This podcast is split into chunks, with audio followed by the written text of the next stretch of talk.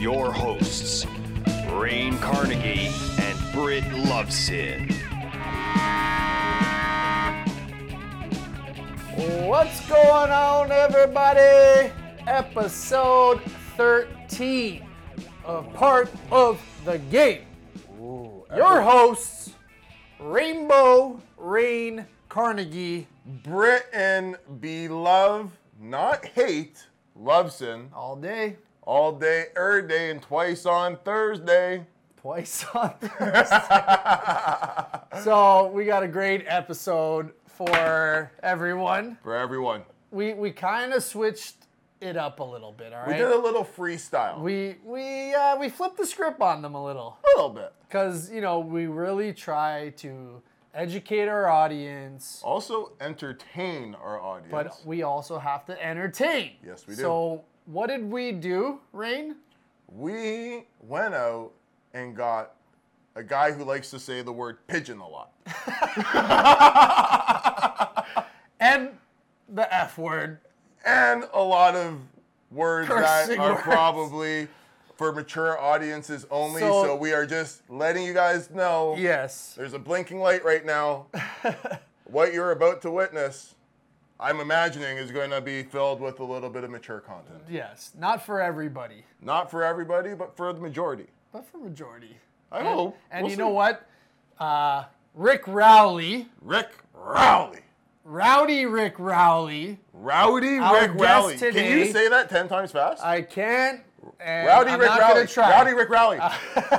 That's only two. He's on our show today. Yeah, he is. He's a great guy. He's a comedian. He has the Beauty Sauce Podcast. What a name. Why didn't you think of that? Was it already taken? Well, because I went with Part of the Game, which you thought of. I am the brains behind this little shindig here. Brains, but not the looks. Oh, here we go. But what a great guest. Funny as hell. He was just on another podcast. I was just like looking up his reels and stuff, and like hilarious. Oh my, like he does like the William, like a little baby Nylander. Like, where did he find that kid?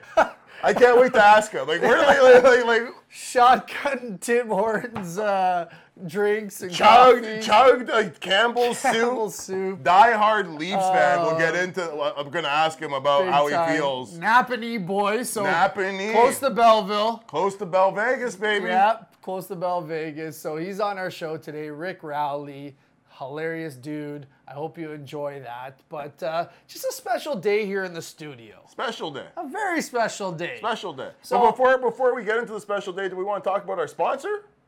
Yes. Should we talk about our sponsor of this episode? So, like we do every episode. Every episode. We talk about, you know, a local small business that we want everyone, our viewers, to support. Yep. So, today's local small business that we are supporting is Sweet Jesus. Ooh. Soft. I'm already getting it. Like the sweet tooth is kicking in right now. I can feel it. I'm just warming up. So I'm not typically, I know it looks like I might be typically, but I'm not typically a sweets guy. True story. I like to eat a lot of meat. I like to eat a lot of carbs. Not really a sweets guy, but my wife has a little bit of a sweet tooth, as does my daughter, as does my son. But my wife heard this like rave reviews about this soft serve ice cream delicacy that has like, it's like ice cream on steroids. It's like we had, so Sweet Jesus, the location's at. Sweet Jesus is our local support, our local small business, Sweet Jesus. Located at 780 Queen Street East. It's a front window, so when we say small business, it literally is just a front window. Wow. Where you go outside. And unfortunately, it's not rain or shine. It's only shine. So if there's rain, so you have to look them up online and make sure that the weather. Who wants ice cream in the rain? You gotta have it. My name's Rain. I want ice cream every day in the rain. No, actually, your name is actually pronounced Rene. Oh. Because every time I call Siri and be like, call Rain Carnegie, they say We're calling Renee Carnegie. So you're Renee. I'm gonna have to talk to Apple about that. They're not returning my phone calls. But Sweet Jesus. Jay, the manager over there. The owner, I think, too, as well. I think he's the manager. Pretty sure he's the manager, but he might be the owner as well. Yeah. But and they take ice cream to all. Whole another level. So like, their signature cones are insane. Bangin' brownie. Bangin' brownie. The bangin' brownie. We also got birthday cake. What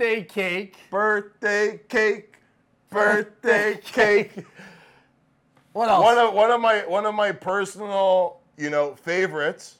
The Bounty Killer. Bring it back to my Jamaican heritage. Like, the Bounty Killer. What kind of... You got a little coconut, soft-serve ice cream, some shredded toasted coconut with some dark chocolate sauce. That's what you got on the Bounty Killer. The one that is my go-to if I was going to be a go-to guy. I'm trying to watch the calories. But Sweet Jesus ain't letting me do that. It is the cookies and cream. Wow. I'm telling you, this thing is like it's like this big. It's like the biggest mess you've ever seen, but it's a beautiful mess. It gets all over my beard, and like I asked my wife, like, do we need to have yours as well? Her go-to was the crusty, the cone. It has cotton candy coming out the sides. It's ridiculous. These guys are awesome. And unfortunately, with the pandemic, and we didn't have the best weather when the pandemic first started. That's in the cold months. Yeah. So they're just getting going now. It snowed in May. I know. What was up with that? Anyways, they are about to open up patio season and everything that's going on over there. So make sure that you get down, get yourself a Krusty the Cone or a cookies and cream or the Bounty Killer down at 780 Queen Street East and go support local ice cream businesses. You want soft serve? Forget about the ice cream truck. Get yourself down to Sweet Jesus. What do they say about their soft serve? It's like they say something, their slogan or something about soft serve, taking it to a whole nother level. Possibly. I think you might be onto something if they're not. If you're a soft serve. If you're a soft serve and you're just an ice cream person. If you're an ice cream carnivore like I am, get down to Sweet Jesus. And my wife. Yeah. Raves about it. We drove all the way from Oshawa down to Queen Street East at 780 to get this ice cream. So I'm telling you, it's worth it. And we've been back a couple times. The Carnegies don't get out much. So when they do, they go to Sweet Jesus. They say a prayer and they go to Sweet Jesus. They take it to a whole nother level. Support local small business, Sweet Jesus. Sweet Jesus. And like I was saying before, today's a special day in our studio because you guys don't really get to see the behind-the-scenes stuff. So, obviously, Robbie Soule, we mention him every episode. He's more of an incognito type. He's like kind of like, where's Waldo? Yes. Yeah. Where's Robbie Soule? Where's Robbie Soule? Nobody knows. He's the guy behind the camera. He's the guy behind the action. Who gets things, moving around here. But joining us today just to come, see how the magic happens behind the camera and live is our very own video editor, Druzy. Druzy, get out here, buddy. What's going on, boys? Yeah, so here he is. There's Druzy. What's going on, guys? We picked him up right from Ryerson. First round draft pick. 100%. Only pick. We only had one pick. Yeah. And we took Druzy with it. We didn't really have any more options. But whoa. I'm gonna defend our boy over here. I don't know where he's going with it, but this was the only option for me. That's it. All right. Well, boys, thanks. Yeah. Thanks. If you don't, have a video editor to help you out with your stuff like we didn't, holler at your boy. Druzy, hit him up, but where are you on Instagram? Where you at? A Mello double underscore. Hit me up. Hit him up. Let's go. And he likes the camera. Look, he won't even leave now. Look at him. He's stuck with us all episode. I can't believe I'm twice his age. Hey, look at I'm also twice his size. He's not a Ryerson alum yet, but he will be, and he's just a man. You see all our video edits. Ryerson, they're going through a little bit of a transition period right now. Yeah. Are you still going to be at Ryerson, or are you at University X right now? What's going on? We don't know what's going to happen. Okay. Oh, yeah, the Ryerson stuff. X University. Oh, geez, that's touchy. That's a Pod 6 Network type of episode right there. Anyways, we just want to introduce you to Andrew Mello, because Druzy makes all those sweet edits. Yep. Keeps the boys looking a little bit. What does our buddy Rowley say that we're gonna talk to him later? Greasy edits. He's got the greasy cuts, and if you need a video editor, sets us up when the back door happens. Yeah, absolutely. And if you need a video editor, holler at your boy. Holler at him, Druzy. But thank you for being here, buddy. And moving to our next guest, Rick Rowley. All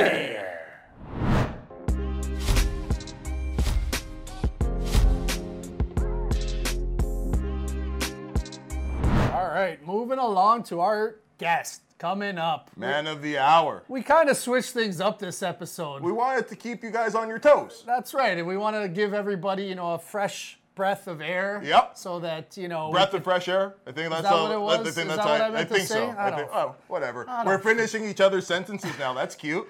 We're kind of married now. Oh, no. Prenup. Bro! But moving on to our next guest. He's a comedian. He's toured across Canada with the Yuck Yucks. He's all over social media. All over social media. Everybody has seen these videos. They're freaking hilarious. I'm so shocked. And I'm so nervous because I've seen some of the stuff that he's done, and I'm just like, all right, it's about to get popping. It's like some videos you show your girl and some you don't. Well, you don't. I don't think I show my girl any of them. Come on, some of them are good. But he's a comedian. He's a huge hockey fan. Huge Leafs fan. Oh, Leafs fan. Sorry, laughs. Not laughs, not Leafs. Well, he's gonna give us some laughs. Hopefully, not like the Leafs though. And he has his own podcast, the Beauty Sauce Podcast. What a beauty name.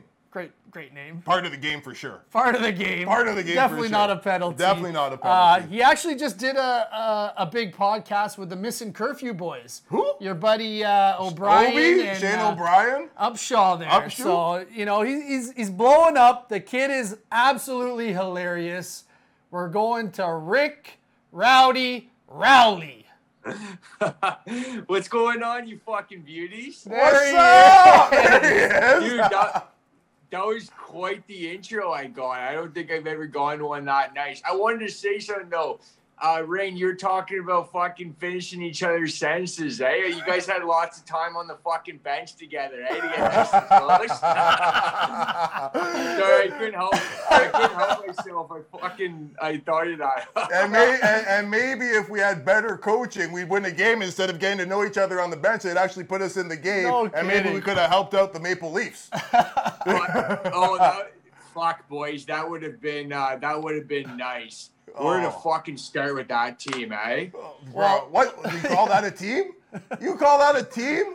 I can't believe my son is 9 years old. God bless his soul. Okay, he has in his bedroom, and I can send in pictures. You guys will see a shrine.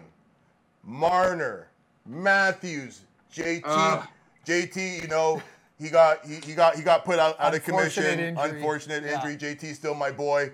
And if we had JT, things might have been, I hope, different. I'd like to think different. But that being said, my son has the shrine. He's like, Dad, should I tear it down? I just I don't have an answer for my son. Yeah, right. You're like, yes. The answer is yes. Tell him to fucking quit while he can. Don't go down that road for too many years because then you're stuck. Get out of the toxic relationship now before it gets fucking worse. Do you think that there's any hope for them? There's a lot of attention around the core four, the big four. We got Matthews, we got Marner, we got Nylander, and we got Johnny T. Who knows if we're going to get the same Johnny T that we had before the injury? I hope we do. But with those four, do you go no more, or do you give them one more chance. Buds, we are fucked. That's all I'm going to say, okay? Sorry to Leafs fans. No, not a chance in hell. They've had enough kicks at the fucking can. Marner, I'm sorry. He's stuck there. No one's touching that contract, okay, with a fucking stripper pole. And Matthews, he's going to piss off to fucking Arizona in a few years anyways. No, dude, he can't leave us to go to Phoenix. He's gone. I have a feeling, too. No. But why would he to fucking give him half the team? It's happening. So Rick, speaking of the Leafs, you're from a small town, Ontario, Napanee. Yeah. And from what I understand, you either are a Montreal Canadiens fan if you live in Napanee, because you're pretty much halfway to Montreal and you're halfway to Toronto. So tell us, how did you become a diehard Leaf fan? And have you switched your alliance now that you know, this is worse than what did Brian Burke say about the collapse against Boston Bruins? I think he had like this famous quote out there, like, "This is worse than diving off the cliff, like a steamroller." He said, boys, he said 18-wheeler off a fucking cliff. This loss right here was a fucking 18-wheeler in a gas station, boys. It was fucking, we lit that shit on fire. Okay, so. To answer your question about Montreal Canadiens, my dad's from Montreal, so he's a diehard Habs fan, and I hate my fucking father, so that's the reason why. No, I'm just kidding. Montreal is a great place to party. You guys know that. Fuck. Yeah. Like, oh, yeah. Yeah. You would go there when you're like 16, 17, right? Go straight to the fucking Peeler bars right on St. Catherine, but no. You know what? I just, there was something about it. Like, Toronto stuck out to me as a kid, and I just, I don't know. I liked it. The games were there. I was a huge fan of fucking Mats and Cujo, and some of those teams. We went on some runs, and I thought we could have gotten it done. And I don't know, but that's how it started. I can't. If I could do it all over again, maybe I fucking would. But. I don't know, but I try to stick around as long as possible. I don't know how much more I can take, though. I think I'm going to snap soon, you know? So you haven't snapped yet, because I have a lot of friends, Rick, that are really on the fence, you know? And they're like, maybe this is the sign that you're talking about. Get out of the toxic relationship, and there's a new team. Like, you don't have to cheat. You don't have to cheat right now. You don't have to cheat and pick a different team. You don't have to pick an original six. You don't have to pick. There's different classifications of cheating, though. Is there? Yeah, like if you're texting someone inappropriately. I think that it's all one and the same. I mean, honey, hey, you know what I'm saying, babe? Love you. Anyways. Well, we know Britt's a greasy fuck right here. Oh, yeah, that's. I guess so. With those types of comments, with that hair and that shirt, with this shirt, is there emotional cheating? Is there physical cheating? You know, I want to know. But we there's a new participant. Right. Yeah. You know, like the Cinderella. You know, glass slipper, gonna come into the league, maybe be the new loss. Who's that? Seattle Kraken. Are you serious? You're actually turning to the Kraken? It's either the Kraken or the Knights. This guy must be smoking that Kraken, because I don't know how you like the Seattle Kraken. Yeah, we'll start calling the fans fucking crackheads. You're in the crackhead now. No, you know, boys, you know what? I actually have to agree with Rain. You know what? If you can still be a fan of the fucking game, right? Just love, watch it. Take a step back a little bit emotionally, you know?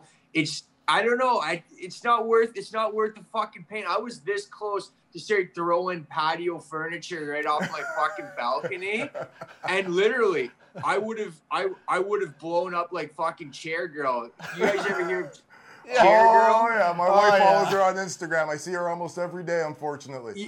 I know, and she's like, that blew up her career. She got fucking verified from it. Now I kind of wish I would have started throwing some fucking furniture off there. I don't know. Maybe I'm not that fucking good looking. But anyways, all I'm saying is maybe just emotionally take a step. I think next year I'm just going to try to watch hockey like as a fan, you know, and just not give these guys. Because I tell you, man, I don't know what it is. But everything bothers me about them. That fucking CN Tower shit, that whole Justin Bieber hanging out with them. Fuck that guy. Like, I don't like him. Beebs. I have to. Like, it's making them soft, right? Beebs at like Peaches down in Georgia. Like that's my tune right now. Me and my daughter get a little 1-2 going. Got my Peaches down in Georgia. You know, like. Okay, like, you know what, boys? He. I admit he's got a couple of fucking bangers, but right now song. Do you remember when he wrote us a song earlier? Yeah. Terrible intro song. Oh, terrible intro song for the Leafs. Oh. But why didn't he mention like he gets his apples out in Toronto or in Ontario? Like, you know, he's got his peaches in Georgia, his weed in California. Where are you getting your apples? 100%. Not from the Leafs because they didn't get very many apples in the playoffs. How are you going to get an apple if they don't pass the puck? But yeah. Sorry, Rick, going back to Napanee. So there's only a few things that really came out of Napanee. There's a team that was close to you, an OHL team that Rain played for, the Belleville Bulls. Shout out Bell Vegas. I want you to touch on the Belleville Bulls a bit, but also there was a Canadian rock star, or I would say pop star, more popular. Avril Lavigne. So I want you to touch on the Belleville Bills, and then did you know Avril Lavigne? Let us know about her. Like, we kind of knew Drake back in the day, so like we wanted to see if you were as cool as us to kind of know Drake by like passing by him. So I actually, that's fucking sick, by the way. I think Avril Lavigne's a fucking pigeon, first off. I have my reason. I'm not just like going after every Canadian musician. There's usually a reason why, like, I say this shit. So we used to play road hockey on Avril Lavigne Street. And this is a crazy story. So on Halloween, the year that she got famous, we went to her house trick-or-treating, but her family was having like some sort of Halloween party, and they didn't want any like kids coming up. Like, who doesn't give out candy on fucking Halloween, right? So apparently someone put a sign up saying like no trick-or-treaters, but you know, some kids were just pissed and they just tore the sign down, obviously, because again, who doesn't give out fucking candy? So we knocked on the door and she came out and she yelled at us and she was like, read the sign, and she just slammed the door on her face. I was like, fuck, bud, why do you gotta be so complicated? And from that moment on, I was like, I don't like this girl very much. So she's from Napanee. She came one time back to Napanee, and they were honoring her at Town Hall, and they like closed down the whole road, so I had to like go to the fucking, I think, Highway 7 to get home, and it took me an extra 15 minutes. That's another reason why I don't like her. But other than that, I don't know. I mean, I guess she's all right. That one running I had with her, I didn't really care for her, though. So Halloween is also a time when kids tend to be kids and get a little mischievous. And I remember Halloween was a time that you would go trick-or-teething. You'd see like a group. You'd see like a younger group of kids, and you'd be with your boys and be like, yo, I don't want to go to all these houses. I'm just gonna. Hey, what do you got in there? Hey, give me a handful. But we also had, right beside our candy bag, we had our knapsack full of eggs. So we'd go around and we would. So did you ever, you know, because of that, get out of here? We're not giving candy this year. We're gonna have our own. Avril Lavigne's house get lit up. Did you have a little weapon beside you of some eggs that you? No, So. Last summer, I drove by her house and I told the story and I recorded the video and I just rolled down the window. I'm like, fuck you. And I just drove away. But I never, I never egged her house. I did egg like other houses because I was just like a reckless kid. But in a small town, when you get caught, like, it's sort of different. Like, the police officer just said, well, I'm going to have to tell your parents about this. Like, it wasn't even, I didn't get arrested or anything, right? Small towns, they don't really, like, it's weird. Crime in small towns is a lot different than the city. Sure. But, I don't know. I might go back and fucking egg her house. I haven't decided yet. I don't think she lives there anymore, though. That was a long time ago. I think her family, like, moved and shit. True. And then going to the other question about the Belleville Bulls. Do you remember this guy, this Bellevillian Bull, Rain Carnegie, Mr. 18 goals, rookie season, first round pick? Rain Carnegie, do you remember him from, cheering on those Belleville Bulls and Spezza and the boys? Fucking right. A lot of people wonder, because I get chirped a lot on the internet for talking about hockey so much. Like, did you even play fucking hockey? And I literally, this is crazy. I started straight into rap when I was like 12 years old because I played for the Deseronto Bulldogs. Good old, which is like Deseronto, yeah. That's on your way there to Napanee, yeah, right? Like around Belleville and stuff. Yeah, it's closer to Napanee, but they got a rink there. They had a hockey team out, and my mom used to get the fucking bag darts from there too. So the reserve. Yeah, that's right. Same with my mom. Hi, Rochelle. That's awesome. It's so they're a lot fucking cheaper out in the reserve, eh? So, anyways, we had a hockey tournament at the old barn, the Yardman Arena. Nice. So that legendary fucking... By the way, do the Senators play there? The AHL team, yeah. Yes, they do. Oh, my... Yeah, they're... I can't believe they have an AHL team. That's, crazy. But anyways, I thought it was such a big deal because I was like... It was like... I played for the Bulls. We're playing in this, or I played for the Bulldogs, and we're in the fucking barn where the Belleville Bulls play. And I tried explaining this story when we had talked before, but I could have sworn some Belleville Bulls came to our fucking school one time. Sorry, Rain. The Frontenacs were fucking booked, so we had to I'm just kidding. Anthony Stewart and the boys were too popular at that time. Anthony Stewart and Shane O'Brien. That's right, Shane O'Brien, your buddy Shane O'Brien.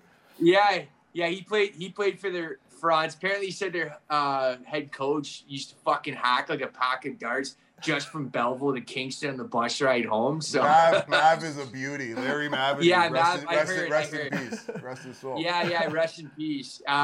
But anyways, so yeah, like when you're in Napanee, you kind of have both, right? Like it's like there's some Frontenacs fans and there's some Bulls fans, but I don't know, buds. I think just because Belleville's just a fucking meat and potatoes kind of town, eh? Like fucking hard working blue collar. Like I think I was leaning more towards the fucking Bulls, to be honest. I had a couple great nights out in fucking Bell Vegas too. MJ's. Oh, Matt and Joe's, Little Texas, yeah.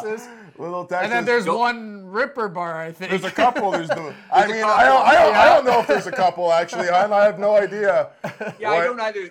The cabaret, a.k.a. the go-go, but anyway, the boo, whatever, who's like, go-go. Halloween, speaking of Halloween. Yeah.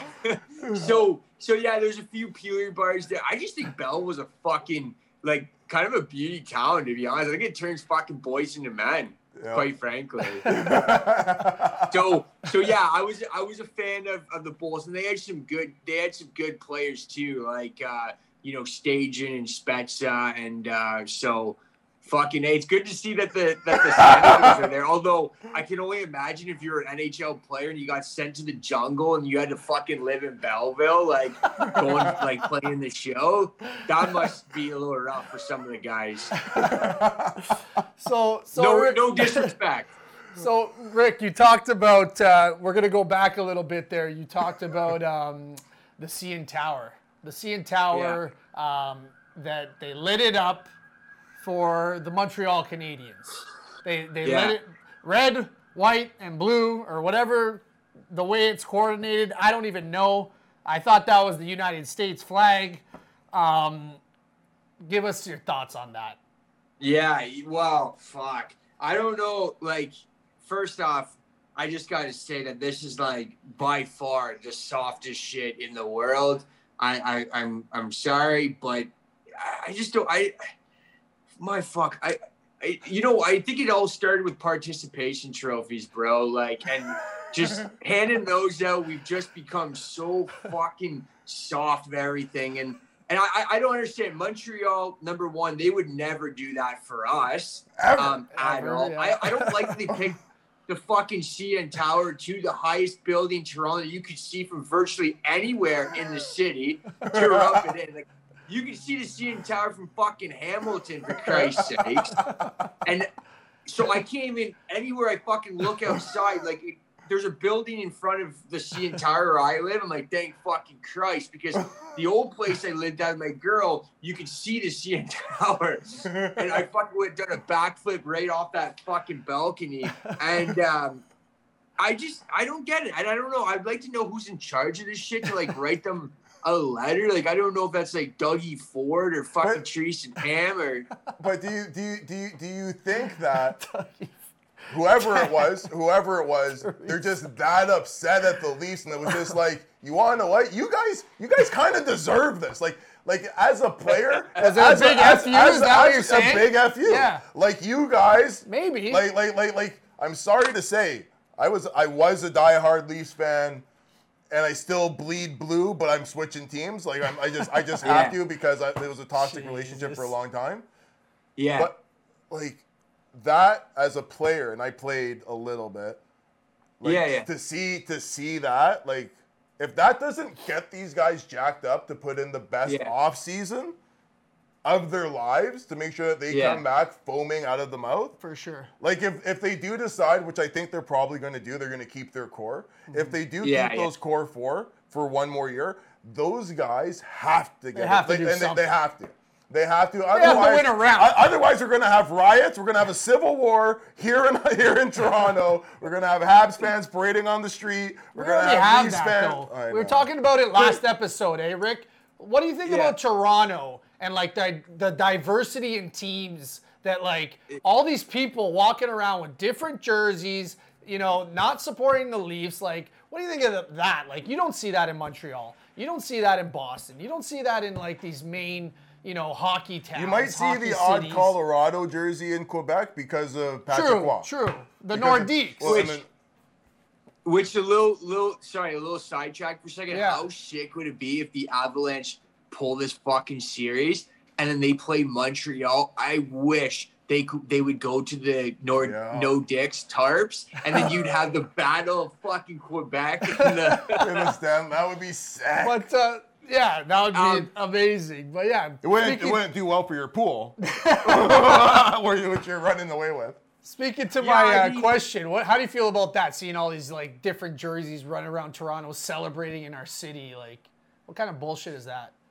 Yeah, I mean, it is in theory, like, it's kind of BS, but in all honesty, like, I just feel like I'm kind of tired of defending them a little bit too. Like, it's like, I don't want to go on this street and, like, be like, no, show some respect for this fuck, because I don't even know if I still have respect for the team. Like, you know what I mean? Like, there's only, like, if you brought, like, your fucking buddy to a party, right, and he just starts acting like a fucking idiot, like grabbing balls, like smashing him on his head or whatever, just, there'd be a point where you want to stick up. After a while, you're like, man, just get the fuck out of this party. No one wants you. So I see what you mean, but also it's like, I don't even really have the power to defend them. And I'm posting shit up, and on my Instagram, like, I guess it's more of an intimate following, but I've been posting some of that shit up on that app TikTok, right? And the amount of people coming at me and, like, just like, they're really like, we're a huge joke. I don't think you guys realize how much fans from other teams, like, laugh at us. So it's like, I don't even really care anymore. Like when people are just, like, disrespecting us, in all honesty, because I got nothing. There's no other team. Buffalo's the only team I can shit on, right? Or maybe Ottawa, because their arena is fucking half a pack of darts out of town. But that's it. We can't shit on anybody else, man. We just can't. For sure. At least we still got Buffalo. Yeah, Buffalo is the butthole of the NHL for sure. But back to the CN Tower thing. So our producer just pulled it up on the screen there. The CN Tower is federal government. Yeah. So is it a conspiracy that Justin Trudeau, our prime minister, is a Montreal Canadiens fan? And then our CN Tower is a federal building that gets lit up like with the Canadiens' colors. I never liked Trudeau, bud. And you know that he also, like, all of a sudden the travel ban conveniently got like revoked when all of a sudden the Habs are in the Final Four. Like, I don't know, man. Like, what's going on? Wow. Like, they get 2,500 in the building. We get 500. They get 2,500. They get 2,500. Travel ban lifted. I think we're onto something here. We just like debunked. We just debunked the CN Tower color scheme. That fucking Disney prince looking motherfucker. I don't like him. It's all a conspiracy. So moving on. So you're a huge hockey fan. You're also a comedian. You before the pandemic, the lockdown, and all of this stuff that's been happening to us, you were out there. You're doing shows. You're doing stand-up comedy. Like we said in the intro, you're touring a bit with Yuck Yucks. You know, you're making a name for yourself as Rick Rowley, the comedian. But then you shifted to social media, and you've absolutely have blown up. Your videos are like all over the place, all over, you know, North America, the world. Thanks, Dwight. Tell us how that came about. Like, was it like right away were you thinking, you know, we got to move to hockey and do some funny vids, or like what was that about? Yeah. Just tell us a bit about your social media and stuff. Yeah, no worries. So, so I've been actually like doing stand-up comedy for probably about 8 or 9 years, and let me just say that literally. I got more exposure in probably one day from my online shit than I did in 9 years doing stand-up comedy. But I'll get to that, how it started in a sec. But yeah, like I did the stand-up but I don't know if you guys know, it's very hard for fucking Canadian comedians to make a living doing stand-up comedy. Like there's headliners that literally make like fucking $10,000 a year. Like it's literally like, it's hard, man. Wow. Like even, like, you know, there's probably about like headliners that are like 35-year-old dudes, 40-year-old dudes that actually all live in a house together. And a comedian's house, all comedian house is not as funny as you'd think. It's literally the saddest shit in the world. Oh, man. You know what, before you go on there, let me cut you off. So my mom's house, we live next door to a bunch of comedians. All right, shout out to my buddy Grant. And there was this guy, Trevor Wilson. I think his brother? Trevor, Big Trevor. So he's on that. From Letterkenny. Yeah, he's on Letterkenny. So Trevor, we would, like, our porches are attached. So we'd be on one side and the comedians would be on the other. And we would just, like, merge porches. And like, you know what? It is what Rick's saying. It's pretty sad how they're living. Wait, but it was freaking hilarious. Is this downtown Toronto? Yeah, downtown Toronto, St. Clarence Avenue. Oh, this might be the fucking comedian house that still has comedians living there. Yeah, they do. My buddy TJ still lives there, and another guy. No, it might not be that one. It could be another one. But the point is, comedians, like, they live together and it's just fucking struggle. So the reason why I was saying that was I just kind of looked at everything. I was like, man, like I'm going down a path that, like, you know, doesn't really have, you know, a fucking future. Like it doesn't look like I'm gonna, but I was starting to do well to stand, and people were saying that they really like kind of my like personality up there a little bit, right? So then I was like, okay. All right.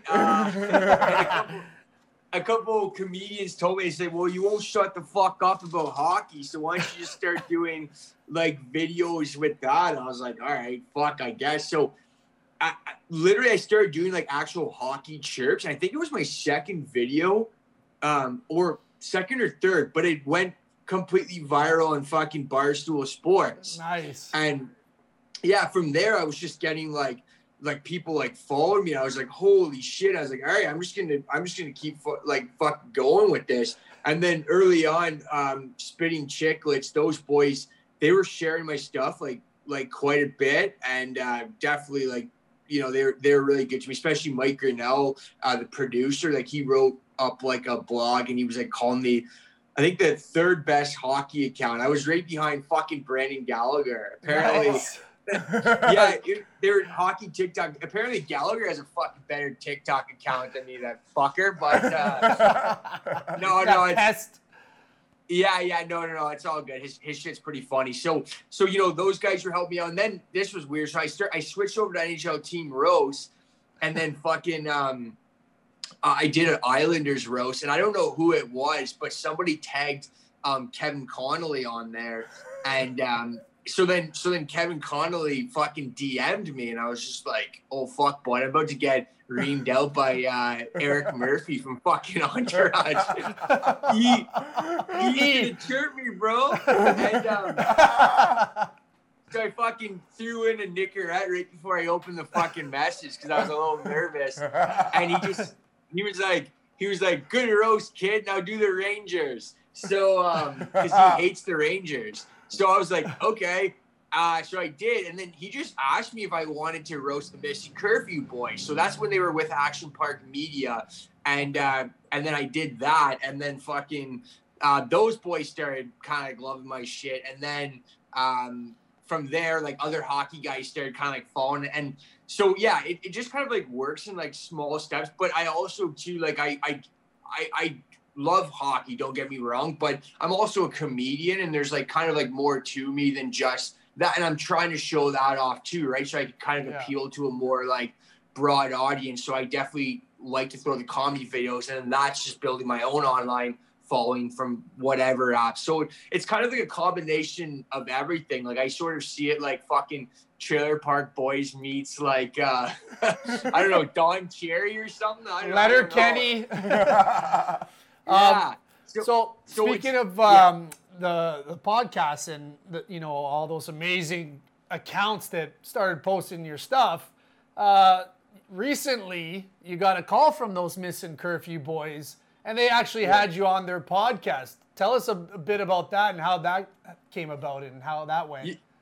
Yeah, no, it was fucking unreal because like those boys were just kind of like.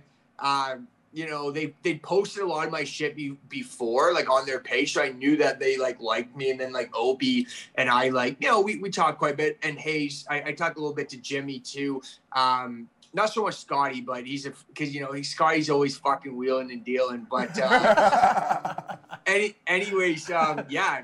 Obi, he mentioned I was supposed to go on a while ago, and he brought me up in the podcast. I got bumped for fucking Brian Burke. Like, well, you Berkey. Shout out Brian Burke, who's on the board of directors of the Carnegie Initiative. All right, I love Brian. Oh, really? Yeah, he was announced a few weeks ago. Berkey's a beauty, by the way. Just so you know, I never thought I'd heard that though on a podcast. I heard Obi say, "Sorry, Rowley, you got bumped for fucking Brian Burke." I was like, I never thought I would be in that sentence like that. But so anyways, amazing.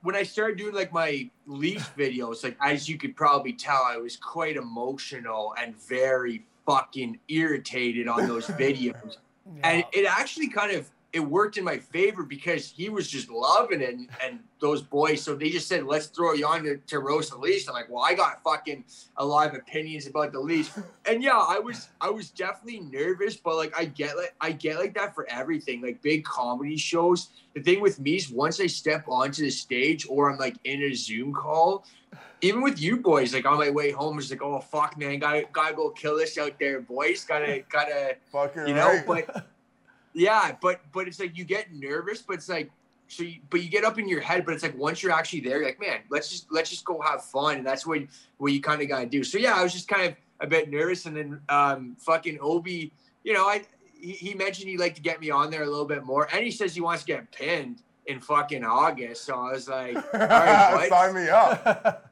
Yeah, I'll get fucked up with ya, but it was kind of cool. Yeah, so it helped me out too because. A lot of hockey guys been like, you know, DMing me and stuff and saying that they like my shit. A lot of people, I get fucking chirped like crazy, boys. I'm not gonna lie. So how do you navigate, you know, between the fan mail, and the haters? Like how, like you're now on the come up. We like to call back like people on the come up, right? Yeah, it seems like you have that momentum built behind you. we're fucking fortunate enough to have you on our show. Absolutely. Like, thank you. But like you said, there's a lot of hate. So like, yeah. So dude, honestly, it's like a little bit of everything. Like, it's like, so there is, I've had like, for instance, like, I actually had there's a girl recently who was a fan who just got a tattoo merch of one of my fucking like logos. And I was like, holy fuck. A tattoo of your logo? No, just one of my logos that I had for my marriage. Not my face. My face isn't on her. And like, no, you thought for a second my face was like on someone's ass. No, I'm not like that. But so there's the good stuff. I also had like a dude recently like proposition me with some pretty like greasy stuff. To be honest, I have a girlfriend. I don't really swing that way. No judgment, but it was just. Even just for like, if I did, it was a little strong right off the bat. Maybe I won't bring it up on part of the game. It's a little greasy. Was it a penalty or was it part of the game?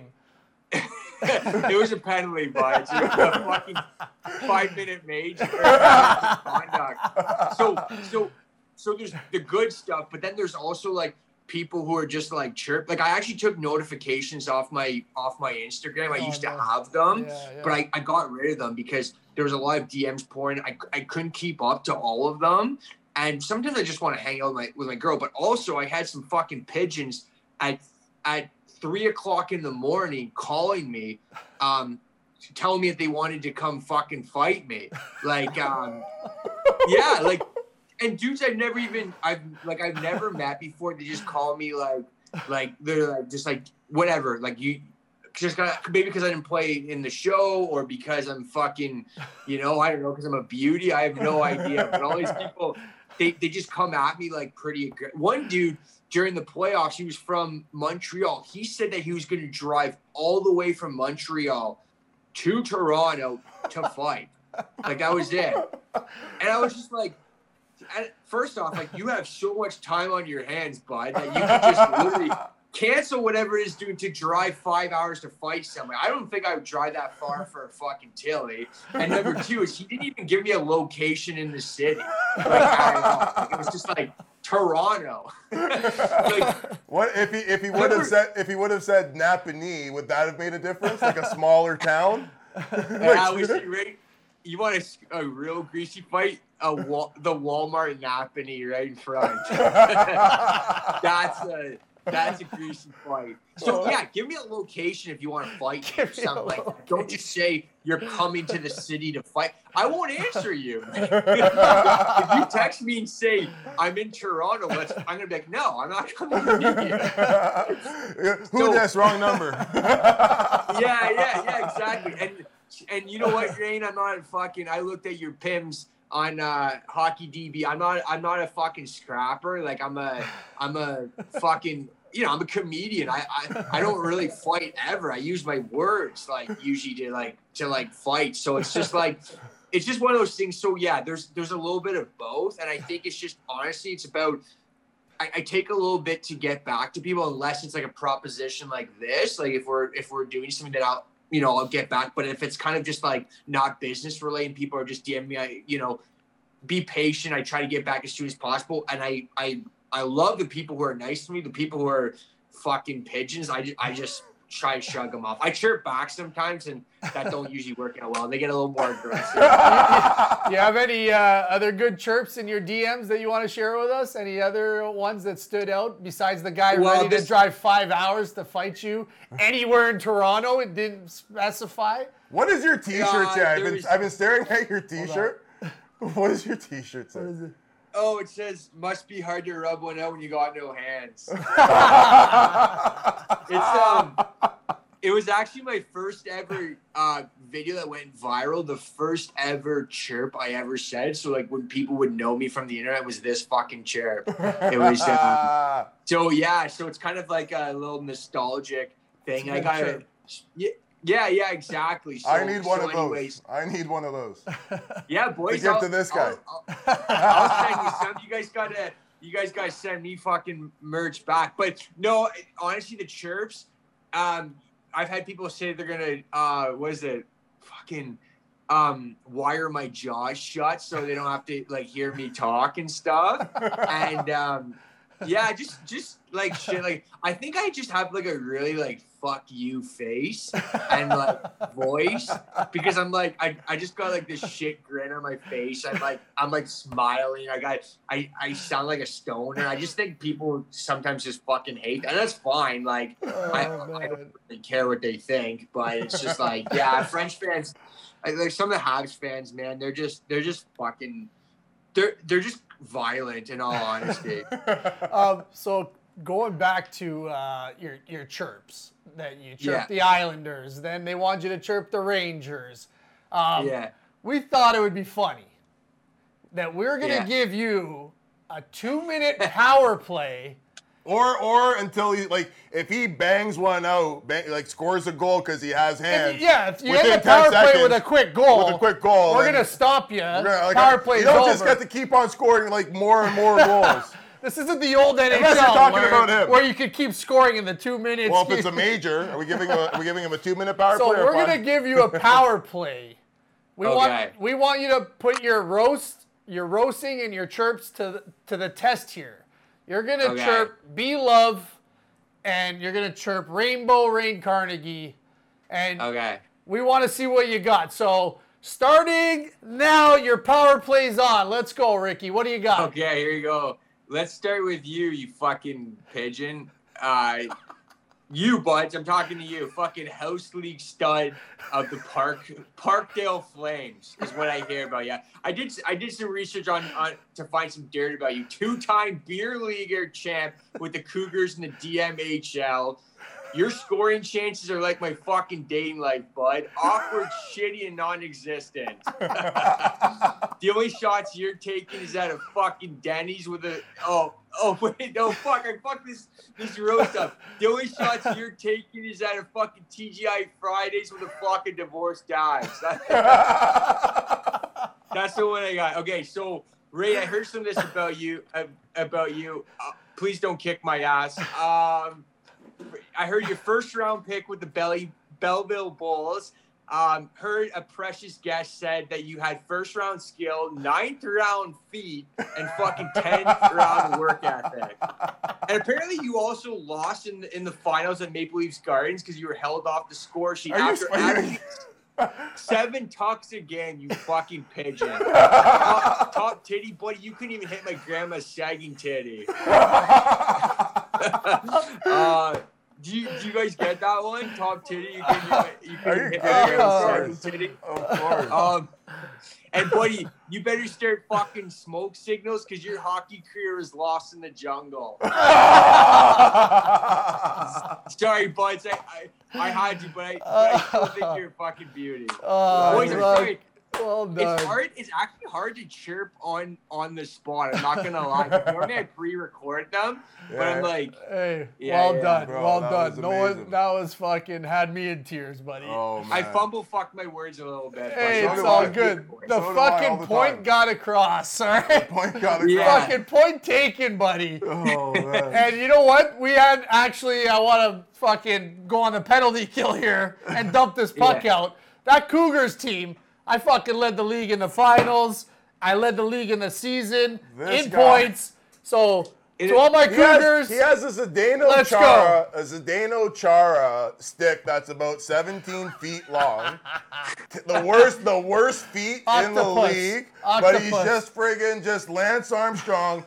RoboCop or friggin' what's the guy Go-Go Gadget, what's that guy's name? Inspector Go-Go Gadget Poke check. Like he's the worst.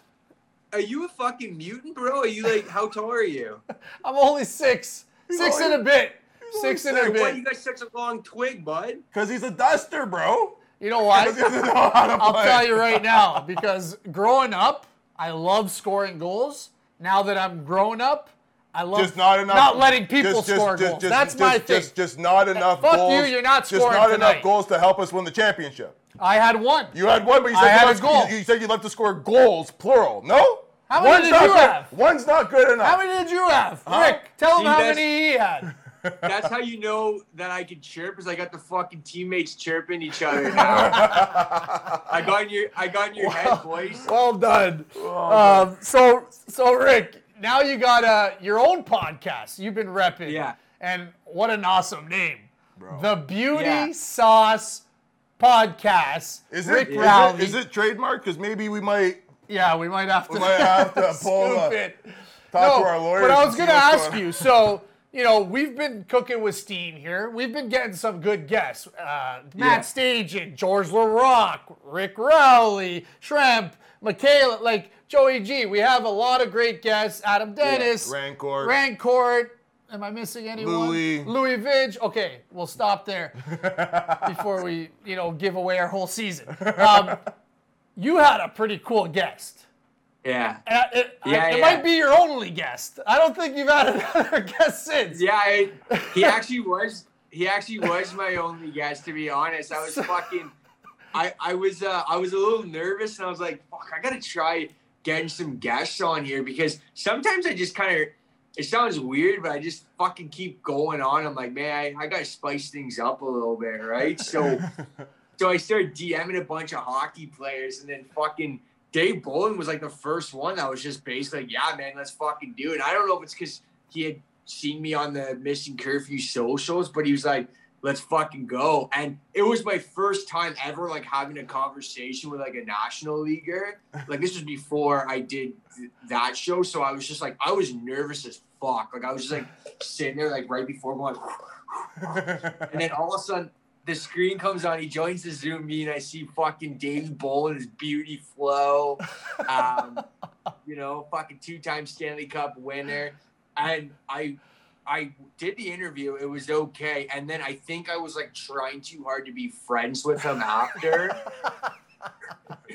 if that makes sense. Cause I didn't know how to end the interview. Like, I was just like, I fucked up my wording on it anyway. I'm so happy I was on your show today. And I was like, you were on my fucking show. And then and I was like, oh, bye. Like, I just said that, and then that was like literally it. So it was awkward as fuck. And then all of a sudden, I just ended it, and I was like trying to talk to him after. I think he was just like, all right, bye. Like, I gotta get fucking going here. No, for the record, he was very polite. Like, he was. I'm not even saying for him. Like, it was more me. Like, I was just like. Telling him, like, yeah, like, I kind of know, like, some of the boys from, like, the Missing Curfew. And he's just like, yeah, all right, sounds good. And it was just, like, again, he was just nice enough to do it, but I think he was kind of just like, all right, kid, I did you a favor, and I let me get the fuck out of here. Yeah, that's cool, though, man. That's you got to sit down with, what, 2-time Stanley Cup or just one? Yeah. 2-time, yeah, so. No, yeah, he won it twice, so. Yeah. It was pretty sick. I'm not gonna lie. The whole op, and it helped me too, because I was ready to talk to like those 3 national leaguers, because I'd already like had the conversation. So it all helped out. I was just a lot more loose in the latest podcast than my own, because it was just like, I didn't know the guy. Like, one of my fans was saying, like, how come you weren't like joking around more? And I'm like, I'm not just gonna like pretend like me and Poland are like buddies. Can you imagine, like, if I just brought someone on a podcast? I'm like, yeah, I fucking love rub and tugs. He just said, like, what did I sign up for? Or you just start roasting him like you did us? Yeah, exactly. If I didn't, like, I know you boys, right? We play shit, like, we've talked and stuff. But if I just started roasting like Poland out of the blue, like, why the fuck did I agree to that? Fucking, you know what I mean? So anyways, I was like, I tried sounding professional, but I think I just sounded like fucking Forrest Gump, boys. And speaking, you mentioned that you had a 2-time Stanley Cup champion. Yeah. And while he was talking, I was thinking about the 2-time Stanley Cup champion we had on our show, Mike Feuda. Yeah. And doesn't Rick kind of look like a young Mike Feuda? He does, kind of. Like, I wonder if Mike Feuda looked exactly like Rick when he was that age. We'll ask him if he has illegitimate son out there, Mike Feuda, named Rick Rowley. Is Feuda a Canadiens fan? I had some fucking hockey blood in me, eh, boys? So Rick, on your socials and stuff, you probably have some some of the best, you know, hockey chirps, but other chirps as well. Like, you're just absolutely hilarious. I think that's why, you know, everybody's kind of taken to Mr. Rowley. Rowdy. And you're a nice guy. Like, and he's a nice guy, you know. Maybe the Montreal fan sees this and is like, I can't drive to fight this man. But I was going to say, give us, you know, I don't mean to put you on the spot here, but give us, like, you know, the top five, you know, your top five hockey chirps that you just, like, you know, your go-tos if you can. Top five, okay. Well, obviously the shirt, which you boys already saw, that was like the first, was like, must be hard to rub one out when you got no hands. That one did, was pretty popular. The other one was, buddy, your stats are like a fat kid's lunch, no apples.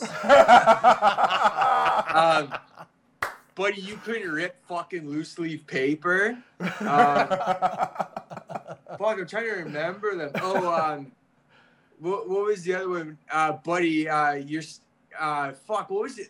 I'm trying to think about the old days. It's been a while since I was, like, just greasing these chirps out. The other one was, like, buddy, you're so irrelevant I can't even find you on Elite Prospects. Is that directed towards me, buddy? Or what's going on? Elite Prospects. Pretty much anyone who's ever picked up a fucking twig has been on Elite Prospects. In all honesty. Oh, so what does that say about the ones that don't have an Elite Prospect that say they played hockey? So, funny story, actually. When I first started coaching, I've been coaching for 5 years. And when you get the coaching, you know, your credentials, they start talking about where you've coached before. And for some reason, it was my first year coaching, and it was like, oh, you know, it had nothing, but it said, Parkdale Flames right winger. I'm like, are you serious? Like, you know how bad that looks? Like, if, like, parents are going to, like, the coaches thing, like, oh, who's this new coach on our team? From the Parkdale. And it says, it doesn't even, like, say, like, a coach or anything. It says right winger. And, like, my head coach of the team I coach with, Tom Carnevale, he chirps me all day. He's like, all right, Parkdale, like, right winger. I'm like, oh, my God. Like, where did they find that? Like, I'm a coach. Why are you putting my, like, probably, you know? For Mama Dukes. Proud of her boy. Tearing it up back in the day. Shout out Mama Dukes. Is that it? What is that? Is that a beer league team? It's a house league. It's like house league. Where, yeah. It's a nice community program. You know, if you want to be taken seriously, you don't want to be associated with, like, a league where it's like a coach misses a game because he was fucking too hammered or something like that. Like, you know what I mean? You gotta be. Oh, that's hilarious, though, buddy. But, like, I couldn't believe it. I was pissed. I'm like, oh, we gotta take this off, like, you know, but. It's all good. I'm proud of the Parkdale Flames, to be honest. Hey, Jordan Kyrou from St. Louis Blues, where did he start? How'd they do in the playoffs? It doesn't matter. Okay. He has a cup. How many cups does he have? Uno. Jordan Kyrou played in Parkdale, and the Parkdale Flames. House league. You got to start somewhere. And our previous guest. Not everybody can start at rep, bro. Joseph Gareffa. I started rep, for Christ's sakes. We're talking actual players, not bendies, all right, Rick? Yeah. Dude, you know what's crazy? Somebody fucking added me to the notable players from the Deseronto Bulldogs, nice. Which was, like, so crazy. Like I have buddies that got drafted in the O and shit like that, and, like, whatever. But it's like literally I'm under. Notable players for fucking Deseronto. I was like, holy fuck. Your jersey, the Rowley jerseys hanging in the rafters at the Deseronto Arena. What number were you when you used to play? 29. He's got a goalie number. Yeah. Oh, no. Well, you think you're Nathan McKinnon? Isn't McKinnon 29? Yeah, no, I'm sorry. It was actually 28. Yeah. Fucking Claude Giroux. I was a 10 deep. 28. Like, didn't even make sense. Fucking Ty Domi. You're a scrapper on the ice, just not off the ice. Yeah, exactly. It was awful, man. I was nicknamed Red Light Rally, boys. I'm not gonna lie. But they say red light because that's when the goal light goes on. That's right? What he's trying to say. He was like a sieve. Well, yes. You know, some goalies call it red light because they stop the puck, right? They stop, you know, never. No. Definitely what Rain said. Yeah, definitely not what he said. All right, so we had the 5 best chirps. For our audience, because we try to educate our audience. I know this episode, you know, they might get a little bit out of it, but it's all part of the game. Give us... It's all part of the game. Give us maybe, you know, for the parents, because a lot of the kids these days know the lingo. But a lot of the parents and the coaches, they're kind of behind the times. Give us the 5 best, you know, hockey lingo that you got. Like, you know, just to help our, you know, boomers and us older guys. Us boomers, us saucers. Yeah, so I've been saying pigeons so much lately that I've actually seen people online now start to say the word pigeons. So I love that term, like just calling someone especially when you say fuck, like you fucking pigeon, like what does the pigeon represent? Because I think the first time I saw someone get called the pigeon was when Claude Giroux was on the HBO behind the scenes and he was ripping James Van Riemsdyk. Yep. And JVR was just sitting there, said nothing, like a true Maple Leaf. Like a true pigeon. But what would be like, what's the lingo to that? Like what is the equivalent to the pigeon? Yeah, is a pigeon like a duster, like just somebody that's so greasy out there that doesn't. Or is it like the flying rat? Like you just. Like... Yeah, I think I remember hearing one time that the pigeon it means that, like, for instance, you're not good enough to score your own goal, so you pick up the trash of your more talented teammates. Ah, there it is, beautiful. Yeah.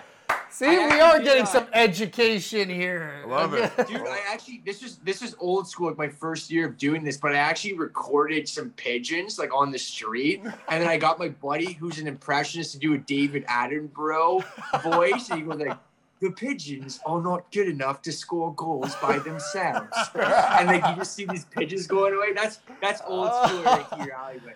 That's amazing. That's amazing. You need to get that back. What else you got? Yeah, I should bring that back. So pigeons is one that I just love. Yeah. I obviously I love saying lettuce. Like for the parents, make sure you know the kids. You gotta make sure they got some lettuce going. Nice flow, kind of like you buds, or you know the lip lettuce going. I actually had a nice little greasy porn stash going for a little bit, but my girl made me get it off, so I eventually listened. So definitely getting the flow, the lettuce. Like I love duster too, which we all know. That's when you're on the bench collecting dust.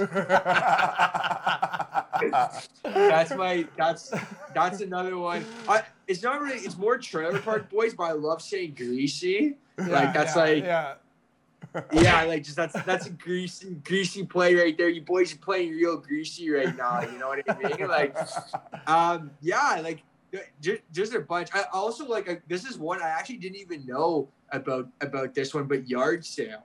And I found about that recently. I couldn't even believe I didn't know that. But where you just get completely and it's like all equipment everywhere. Everything must go. You didn't know about the yard sale? But I don't know. I was attending. I was in the back of the net, so I never heard anyone say. Oh, so you were a goalie. Sale. That's why you had a goalie number. My bad. 28. Yeah. The goalie. My bad. Oh, so now you understand red light. The red light. Yes. Yeah. Buddy, I wasn't ripping corn. I was the one fucking getting lit up. Ah, my bad. I missed that. A couple other ones I like, and that explains why you're a comedian, because goalies are a little bit. Yeah. Every goalie I've ever met, besides probably Adam Dennis. Adam Dennis, well, you didn't know Adam Dennis when we were kids. Adam Dennis was a little bit loopy as well. Every goalie is weird. Like, you know, Courtney, I don't mean to put you on the spot, but my life partner, the other day, we were talking to her. She's from Belleville, too, and I'm talking to her. Beauty. And out of nowhere, she goes, I used to date a goalie, and I was like, no! Like, what? What? A goalie? How did you used to date a goalie? And I was like, aren't they weird? She's like, yeah, now that you mention it, goalies are fucking weird. Boys, how about Breeze Galloff? Like, he was a little off. Humongous big, but, baby. Yeah, well, you have to be mad. But no, boys, yeah, like for sure, the whole goalie thing, definitely, man. Like, you're kind of like you're not right in the head if you're a goalie. And you're not right in the head if you're a comedian. In all honesty, I'll say that now. Ricky, you're a beauty. But speaking of comedy, tell us where you could find us and. You know, find you, not find us. Where can we find you? Where can our guests? Yeah. Thanks for letting us be on your show. Yeah. You don't want to dig Bolland, well, you know what, boys? This summer, you can probably find me doing stand-up at a No Frills parking lot because Ontario, there isn't anything. I don't know. I mean, I'm gonna try to find some like park shows. In all honesty, people are starting to take the shows outdoors. So when comedy was going, I had a home club. It was actually it was called the Corner Comedy Club, but I think the place kind of like shut down because of the pandemic. Really awful on like small businesses and comedy, boys. Like it's been real tough for the comedians. So that, and then Yuck Yucks is where I was. Like I would get the road gigs, but again, I don't really know about venues. So I would say like. My podcast is basically like the closest thing to me doing stand-up because there's a lot of storytelling in addition to hockey stuff. I always do a hockey portion and I just do a greasy fucking story like right after. Nice. You know, yeah, stories from like the road and like stand-up and whatever's like on my mind I start talking about. So that'd be the closest thing to that. And in all honesty, I'd say just check out my socials, Rick Rowley 3. If I'm doing summer stuff, like whether it's an outdoor venue, so I will be posting about it, even and if it's limited seating. So just keep up to date with all my socials, and we'll come on out. Yeah, and Ricky will show you a good time. Absolutely. We still have a little time if you got a road story you want to share, like a crazy. Oh, we got a few minutes. Go for it. Do we got? What can we keep this like real greasy, a little greasy? Or... Hey, it's the Rick Rowley show. It's the Rick Rowley show right now. Gloves are off, bro. We introduced you as Rowdy Rick Rowley, so you do what you got to do, buddy. No, it's good. I'm trying to think about like some that come to my head from like stand up. Okay, I'll give you this one. So this, for the record, this was another buddy I was performing with, another comedian. This person shall not be named for the sake of, helping the, protecting his identity. So absolutely. I did a gig up in Thunder Bay, Ontario. And if you boys have ever been there, that place is fucking another beauty town. I love it, man. Those are my kind of people. The Stahl brothers are from Thunder Bay. Yeah, all of them. Yeah. A couple other beauties are from Thunder Bay. So, so I was getting I was doing some gigs up there, and then one of my buddy, he wanted to meet a lady of the night, if you know what I mean. Yeah. Yeah. And he found her. Yes.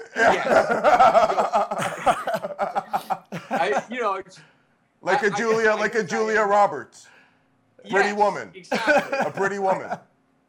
I was trying to be, somewhat classy for this greasy fucking story. So, anyways, we got paid. So when you get paid as a comedian, like you basically don't make anything because you just spend it on sauce or like whatever, right? Like you just get like fucked up. So anyways, he wanted to meet this girl. So at this point, I was pretty messed up too. And I was like, all right, boy, let's go. So we ended up like, we drove him out. We had someone driving that wasn't like completely sauced. So we drove him out to a little motel.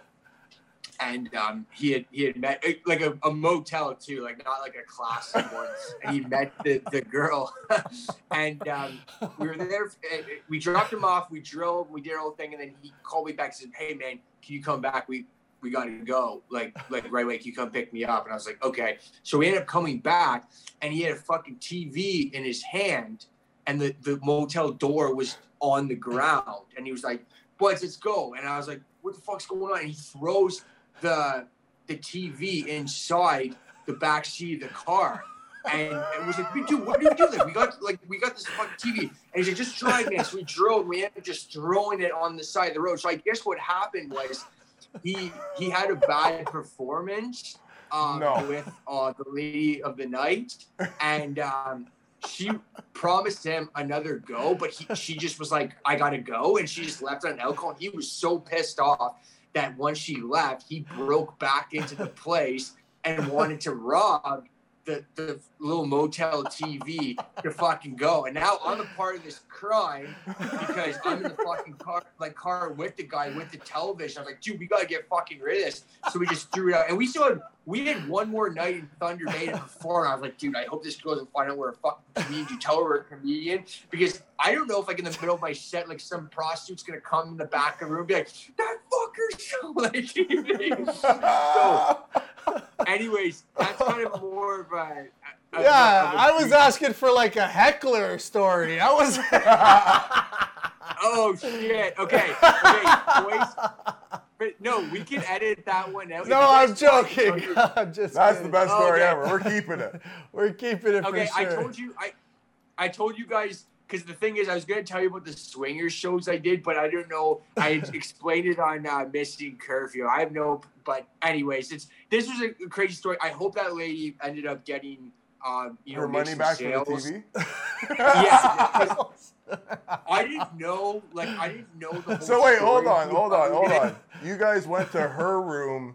She left because your buddy didn't perform, and then then you guys were waiting in the parking lot. He's like, "Rick, she said she's coming back," and you're like, "All right, bro, I guess we'll just chill out here." And she didn't come back. We were parked like around like the other side, just kind of like waiting for him. And then she made him leave with him, like to go outside because she was gonna get picked up by whatever. He agreed to it, but I guess he was by himself for a little bit, and he had time to think about it. And he told me too, like he fucking body checked the thing. Like he went like full fucking Tommy Wilson right on the door and just knocked it right over. Oh man. Yeah. So that's probably the greasiest story I've been a part of. You're a part of two crimes: your buddy not being able to perform, and stealing a TV from the motel. Yeah, I know, boys. I know. I'm a good guy though, man. I would have, if I'm a little bit older now, a little more wiser. I would have told him to fucking return that TV. But so is he the equivalent of like not being able to perform, like Mitch Marner in the playoffs, or? Ooh. Ooh. He pulled a fucking Mitchie Marner, that pigeon. Oh man! And then, so one thing. So that's good. Sean, I want to know if you agree with it. Sean Avery's kind of like blown up on this cameo thing. Oh. He's everywhere. Yeah. And I get sent them as a Leaf fan, and he had a cameo where he was talking to a bunch of buddies. Friend name, I think Zach was the buddy's name that they got. Tearing him apart. And poor Zach, he's a Leaf fan. Yeah. And Sean Avery just lets Zach have it as to like why he's delusional like every other Leaf fan and all these things. And he brought up something that kind of struck a chord with me. I haven't fact checked it. Yeah. But if it is true, he brought up that Mitch Marner, the day after losing a 7-game series, or a couple days after, like the cleanup and the media availability, was out playing golf and walked 18 holes. He had a tee time. And he walked. He didn't have a cart. He walked 18 holes shortly after a 7-game series, supposedly, as Sean Avery had mentioned in this cameo, which may or may not be true. Now, if that was true, that is true, is that a penalty that he's able to? Because Sean was on there saying, like, in what world do you ever have a 7-game NHL playoff series and you're able to maybe play golf, but walk and play golf? And you're telling everybody that you've given it everything you got? Oh, man. Yeah. And I was just like, huh. He's not wrong. So as someone who's following the Leafs very closely after this, I can confirm that it was actually 24 hours. It was the very next day that he went, and that struck a nerve. And you know, people were going online and they were saying things like, "Well, like who cares?" And this one guy, I don't know, he's on. He looks like him. He's like a sports guy. He's a younger guy, but he's on one of those shows. And he said, you know, this was so disgusting to watch the treatment of Mitch Marner and in the media and all this stuff. And he's like, this is coming from a fan of another team. I'm like, yeah, you are saying this because you're a fan from another team. You don't know. Like, of course you're going to be saying that. And no one is talking about Mitch Marner as a human being. You know what I mean? Yeah. Like, we're not sitting here shitting on him. Like, he's actually, I'm sure, a terrific human being. You know what I mean? Like, he's got charities. He gives more charity than I do. I mean, fuck, he's got more money, but good lettuce. You know, he's got good lettuce going for the playoffs there. He's got good lettuce. I heard, you know, he's a great kid, right? But it's like, no, like you can't sit there and say that we're not allowed to have an opinion. This is entertainment. That's where it's a sport, but it turns into entertainment, right? It's a business. We watch things. We're consumers, and we're allowed to have opinions. We can fucking shit. We pay their salaries, boys. Like, you know what I mean? Like, buying tickets, buying merch. My twin brother, like, I bring him to.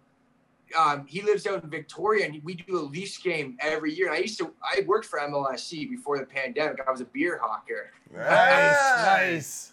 Yeah. What was your line? What was your line in the stands? It was just be hit. That's it. So boys, I only got that job so I could watch the Leafs games. Diehard, man. Yeah, you're diehard. Yeah, because we can't sell during the period. And in all honesty, if anyone from MLSC finds out all the shit I've been giving the Leafs, they'll probably just fucking fire me. Like, I don't even know if I get welcome back there. But I brought my brother. Like, he came all the way to Toronto. We would go to a Leafs game. I got to pay for fucking bleeders, like $300 just to get in the arena. Do you think I got any discount when I was at MLSC? And I worked for them. Sorry, when I was at Scotiabank Arena, no, I got nothing from them. Absolutely nothing. And it's like, I invest a lot of money and time in this shit. And then when I ripped off my jersey and I threw it in the garbage can, everyone was like saying, like, oh, you're not a real Leafs fan. Why would you do that? I'm like, fuck you. First off, it's a $30 knockoff jersey, so I'll do whatever the hell I want with it. You fuck. And number two, I'm not in Vancouver damaging people's storefront windows. Yeah. Like, you know what I mean? Yeah. So if I want to throw my jersey that I paid for, well, again, I don't. It's a knockoff jersey. I don't even think it's real. But anyways, I can do whatever I want. So anyways, that was the long-winded way of saying sorry, because I'm very passionate about this. Yes, Mitchie looked like he was ready for a photo shoot right after the 7-game playoff series. Whereas, I don't know, like, why not take a look at Brandon Gallagher, who's got one of those little, he had one of those huge, like, take a look at these guys. Yeah. And I don't know if these guys are trying too hard to look fucking like boy band sexy kids or whatever. And to make a boy band group with JB. Yeah, exactly. That's why I don't like JB. I think he's a bad influence on him. I see Auston Matthews, like, you know, and I love Auston Matthews. I think he's a terrific hockey player. He's got God-given skill that hockey players would die to have. But it's just like, I don't want to see photos of you on the internet with your fucking ass and stuff like that. He has one. He posts a lot of like kind of like sexual photos, and I don't know if I want my hockey players doing that. Yeah. So speaking of jerseys, hold on one second here. Yeah, he's got a greasy one. We got. Oh, that's a beautiful tuck. I don't know if you saw the video of that fan burning the Dougie G jersey. And this one's pretty special. A little signed, game-worn, Dougie G, right? Fighter strap. Yeah. Everyone knows it's legit. It's not a knockoff like Rick Rowley's. All right. So speaking of jerseys, Gilmour wrote a freaking beautiful, heartfelt a message to that fan who burnt the jersey, right? Oh, really? Yeah, I don't know if you saw that, but he was like, dude, give it to somebody who needs a jersey or donate it. Yeah. Don't burn it. Don't be a prick about it, Right. How do you feel about the whole burning the jersey thing? I know, like, you were having fun. You threw your jersey down, but, like, actual burn. I threw it off and, like, whatever. Like, yeah, like, when you – honestly, dude, when you kind of put it that way, it actually kind of makes sense. I mean, there's other people – I think Ovi did that once. I think he gave his tarp to, like, somebody who was, like, on the street or something like that. It's like, there's people who can – and honestly, like, Dougie, they don't make them like Dougie anymore. You know what I mean? Killer, like, baby. I haven't seen a Maple Leaf that's even close to like what Dougie did for us and like Wendell Clark and those beauties, right? The heart that those men had. The heart. Yeah. That's my favorite Leaf of all time. No. For sure. Doug Gilmour, the killer. I like Mats, man. He was like, for me, he was just like, he never got it done in Toronto, obviously, but he was just like, he was big. He was clutch. He always scored the big goals. But yeah, I know burning jerseys and shit like that. Like that's kind of a little greasy, but like in all honesty, if I want to take my tarp off and shit like that, like I don't owe anybody anything. Like in all honesty, I'm a fan. Like I don't fucking make the millions of dollars. I can react however I want to. You know what I mean? Don't give me this shit. Everyone acts like they play on the team, and they're like, you can't just, we're a team. It's like, you're not on a team, bud. You're at your house. Like you're just like pinned. Like, you know what I mean? Like you're not in shape. It's fine. I'm not either. But let's be honest. You're not a part of this team. That's awesome, man. So Rick, honestly, thanks so much for being here. You're a true beauty for jumping on this show and telling your story. No, man. Such a pleasure, man. Sharing everything that you've been through as a Leaf fan like us, and the Congo world. No worries. Felt your pain, I should say.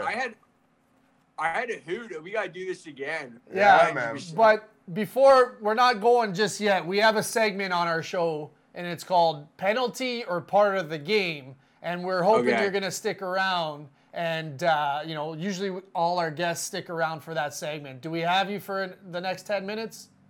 Yeah. For sure. Okay, beautiful. Awesome. So, going to our next segment, Penalty or Part of the Game. Penalty or Part of the Game. All right, so we're here with Mr. Rowdy Rick Rowley. Woo! Say that 10 times fast. Yeah. Rowdy Rick Rowley.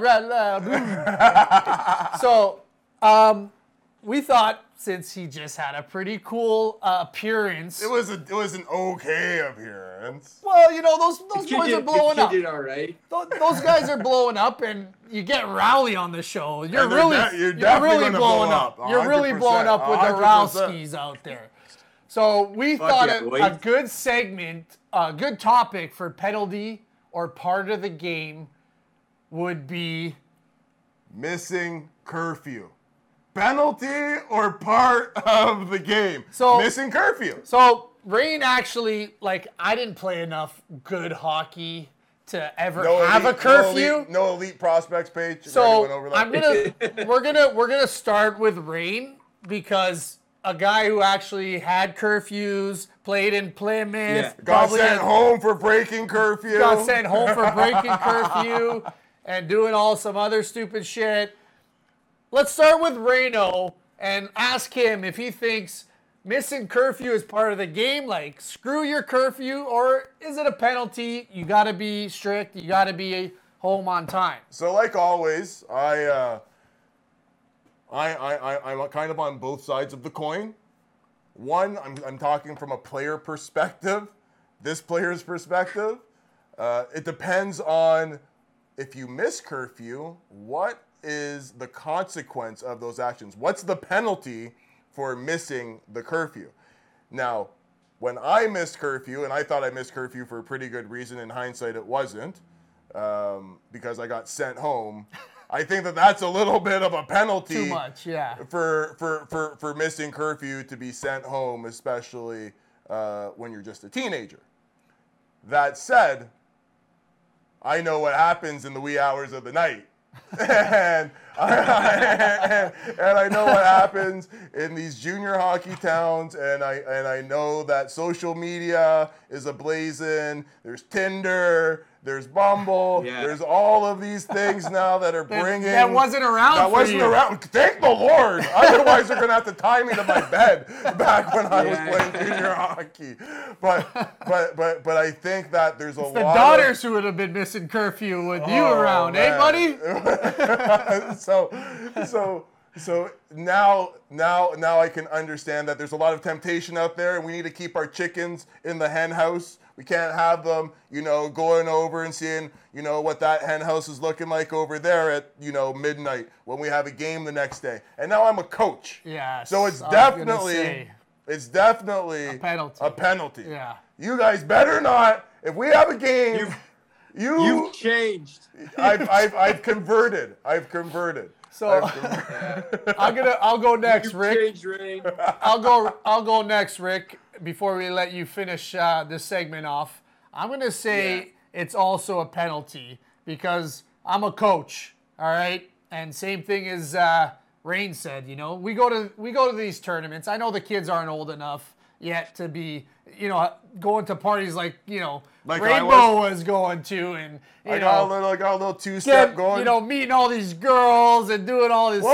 Whoa. You make it sound like I was like Ike Turner or something. Like I think you did all right. I think you did all right for yourself, but you do have a lovely wife, Brooke. Hello. We're sorry we're bringing up the past here. She put he was 17. Give him a break.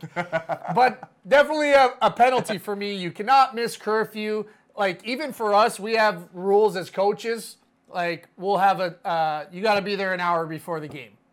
You got to have all your equipment besides your bucket on, 10 minutes before. Now, is it different? All these little rules, so it kind of goes with the curfew thing. Do you think it's different if you're an adult now playing pro in the NHL? Like nobody's telling me when to go to bed.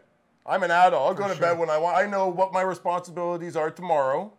I don't need you guys telling me that I need to be in my hotel room or, home by this time to get the job done that we have to do the next day. So it's hard to say, because I wonder how many times, I can answer that. I got curfew in pro too, because we're imbeciles. Yeah. And we like to have a good time. No, but I was going to say, how many guys get slap on the wrist because they're the star player and they're like, we can't suspend this guy, fine this guy. We got to let him do his thing. Like Dennis Rodman for the Chicago Bulls went to Vegas in the playoffs, partied it up, and, what do they do? They don't care. He came back, he played, and they're like, let's go. He missed more than a curfew. I wish I had that treatment in Plymouth, but I didn't. So I think if you let the reins go and you let people, do their own thing, you get a bunch of Dennis Rodmans out there, and you don't even have a team. It's like beer league. But you have some championships, though, don't you? No, it's like beer league championships. Playoffs, you get 6 guys showing up. Rick, what do you think, buddy? You were on the Missing Curfew podcast. What a great name. And I know for a fact that Shane O'Brien missed a lot of curfew, so great name for that podcast. Well, first off, I got to say, boys, this is, I don't know if this is like a debate, this portion, but you guys both bring up some very compelling arguments, like, in all honesty, because I was sitting there at one point, I was like, I think I agree with the coach. And then I'm just like, I don't know. I think I agree with the player. I do have to. I would say the one thing is that if you are an adult and like you play for the team and you can get shit done, and you might have more skill than the other people, like more talent, right? So you're able to do that easier, but know your limit. Like if you can do your job hungover, whether it's hockey or anything else, then do it, and that's fine. Party as much as you want, but the moment that you start fucking sliding because of you doing it, and you should know that limit. Like you guys did, Rodman, right? Then, yeah, you're hurting. You're hurting there's the something, team, right? There's something for playing guilty. Like yeah. You know when yeah. you are out late, and yeah. You're just like, oh my god, I feel like crap. But like if I don't have the game of my life, I'm gonna be a healthy scratch, or I'm gonna be traded, yeah. or whatever. So there's also that adrenaline that you get from you're for a little sure. bit of a. Of a dickhead. Yeah. You're a little bit like you. There was I read the Thorne Fleury book. Yep. And his time in New York was pretty scary. Like he talked about playing with fire. He was out till the wee hours. That was one of the only books I've read. Right? That's a great one. But he tells a story about him like getting fucked up all night and then like showing up and like playing well. Yep. Performing. So, Not a participation ribbon. You perform. And like another story, it's funny. So my buddy was, I forget where he was partying in like Philadelphia. Sorry, he was partying in Philadelphia. He was a big Eagles fan. I think he was watching a football game down there.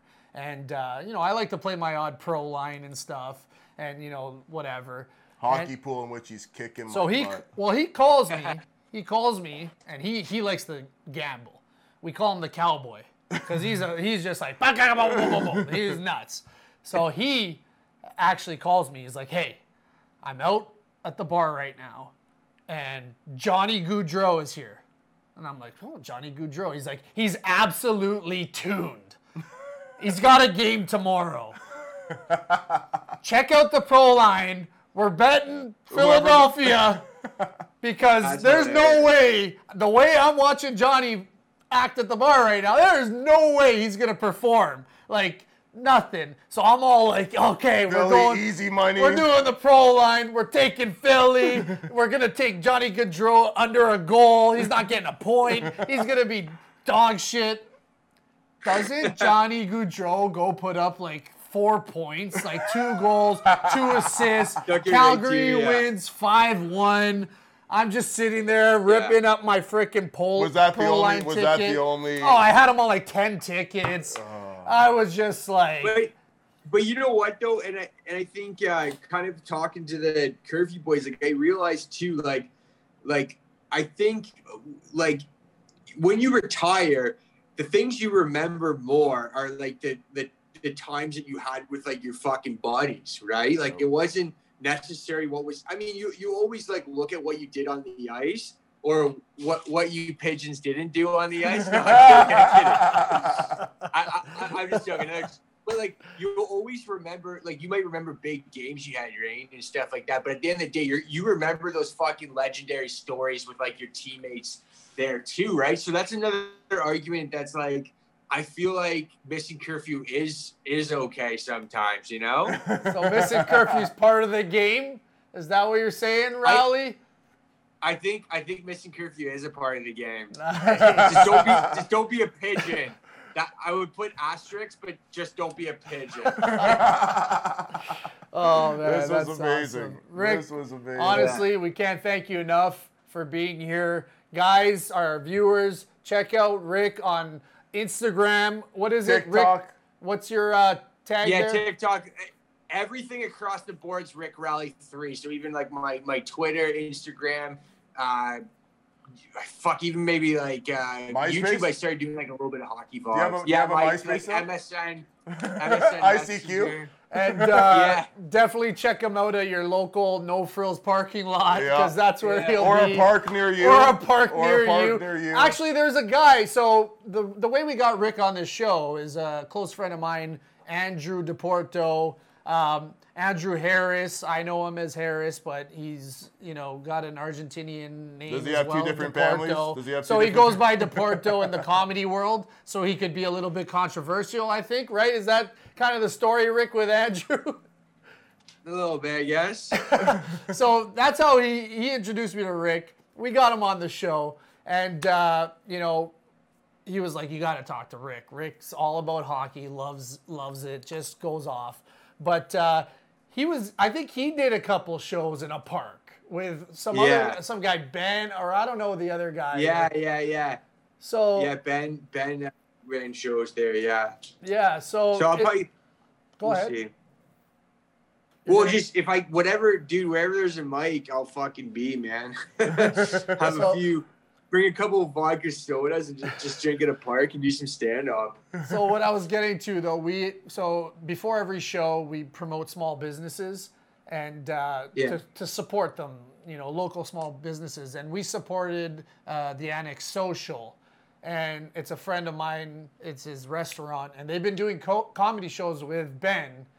We'll definitely put you in touch because we need some hockey comedy and we need some. I'll drive down from Rowdy Oshawa. Rick Rowley in there. I'll drive down. Get the bar going. The lockdown's been lifted, so they're doing it on their patio. And anytime, boys. We need you to be a part of that. I'd be sick. And or also get him up front of Sweet Jesus, who was the sponsor. Sweet Jesus, our sponsor. You've been to Sweet Jesus yet? Have you been to Sweet Jesus to get some ice cream? I love their ice cream, bud. What's your favorite cone? Do you have one or you can't remember because they're so crazy there? No, sorry. Last time I was there, I was shitted. I don't even remember what I got. But it was good. So, yeah, Sweet Jesus, thanks for sponsoring us. And Rick Rowley, Rowdy Rick Rowley. Thank you so much, brother. And, I have a feeling part of the game and Rick Rowley are going to be collabing in the future. We won't give it away, but we're definitely going to be sticking around for some of his TikToks and collabing on that stuff and his Instagram videos. Let's do it, boys. And whoa, before you go, Rowley, we saw your one of your most viewed videos, and I thought it would be the only way to send you off from our podcast, from our show today. And if you will, indulge with Rainbow and I. We do a celebratory shotgun of the Timmy's Cup. What do you think? I thought you were going to say the shotgun of the chugging of the Campbell's soup. I'm so thankful. That was greasy. That was greasy. As Rowley would say. That was greasy.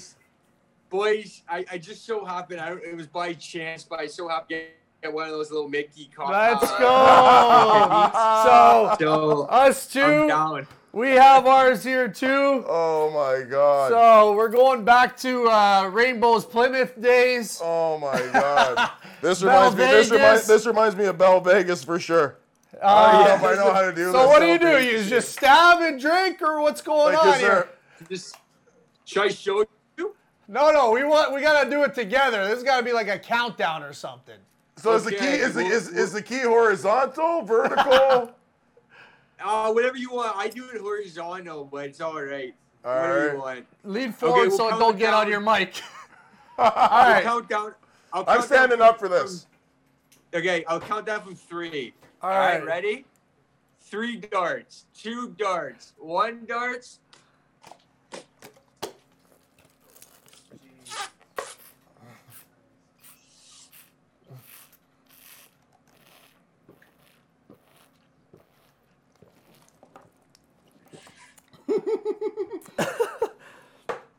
All right. Woo. Boys, they fucked it up. Holy, so did I. Holy. There you go. That's why I didn't drink that much in junior hockey. Rick Rowley, thank you so much for letting us be a part of your show. Now that was definitely a penalty. How do hoop boys just do it again, all right? 100%, all right, brother. Buddy. Thank you so much. All right. No worries, bye. Ciao. Oh man! All right, we're a sloppy mess. You're a sloppy mess. That was fun. Obviously, you can. How did he do it so clean? I don't think he had like one drop on his face. I should have did the fakie like I used to do at the bar. And then just drink water. Yeah. Instead of getting this all over me. Oh, thank you, sir. That's awesome. Well, thanks for being a sport, buddy. No problem. Always a part of the game. It was graceful. My key wouldn't get in there. You really gotta jab it. It just starts pouring out on you. Listen, you gotta be a part of the game and know how to finesse a thing. Oh man. Well, we're just gonna step aside and clean up and get this this cup. No. While you're cleaning, I'll outro us out of here. Okay. Guys, thank you so much. I hope you enjoyed the shotgun. He's got his steep tea all over his shirt. Yeah, and not his a coffee face. Oh, yeah. He's got a little bit in the beard. That's right. But save some for later. I don't think we have it any other way. No. With Rick Rowley. Rick Rowley, you got it. You gotta take it to a whole nother level. We did this for you guys, and I hope you guys enjoyed this. I know we went a little off script here with Rick, but he's a beauty, good person, great guy. And go follow him. Thank you, Sweet Jesus. Thank you, our sponsor, Onaces. Yep. And thank you for being a part of the game. Follow us on our socials. All right here. TikTok, Druzy, Instagram. You guys got to meet Druzy earlier. You got to see the guy who makes the magic happen. Yep. He puts all our socials right here. Can't believe please follow us, like us, subscribe to us. Audio only. You know the drill. Be part of the game.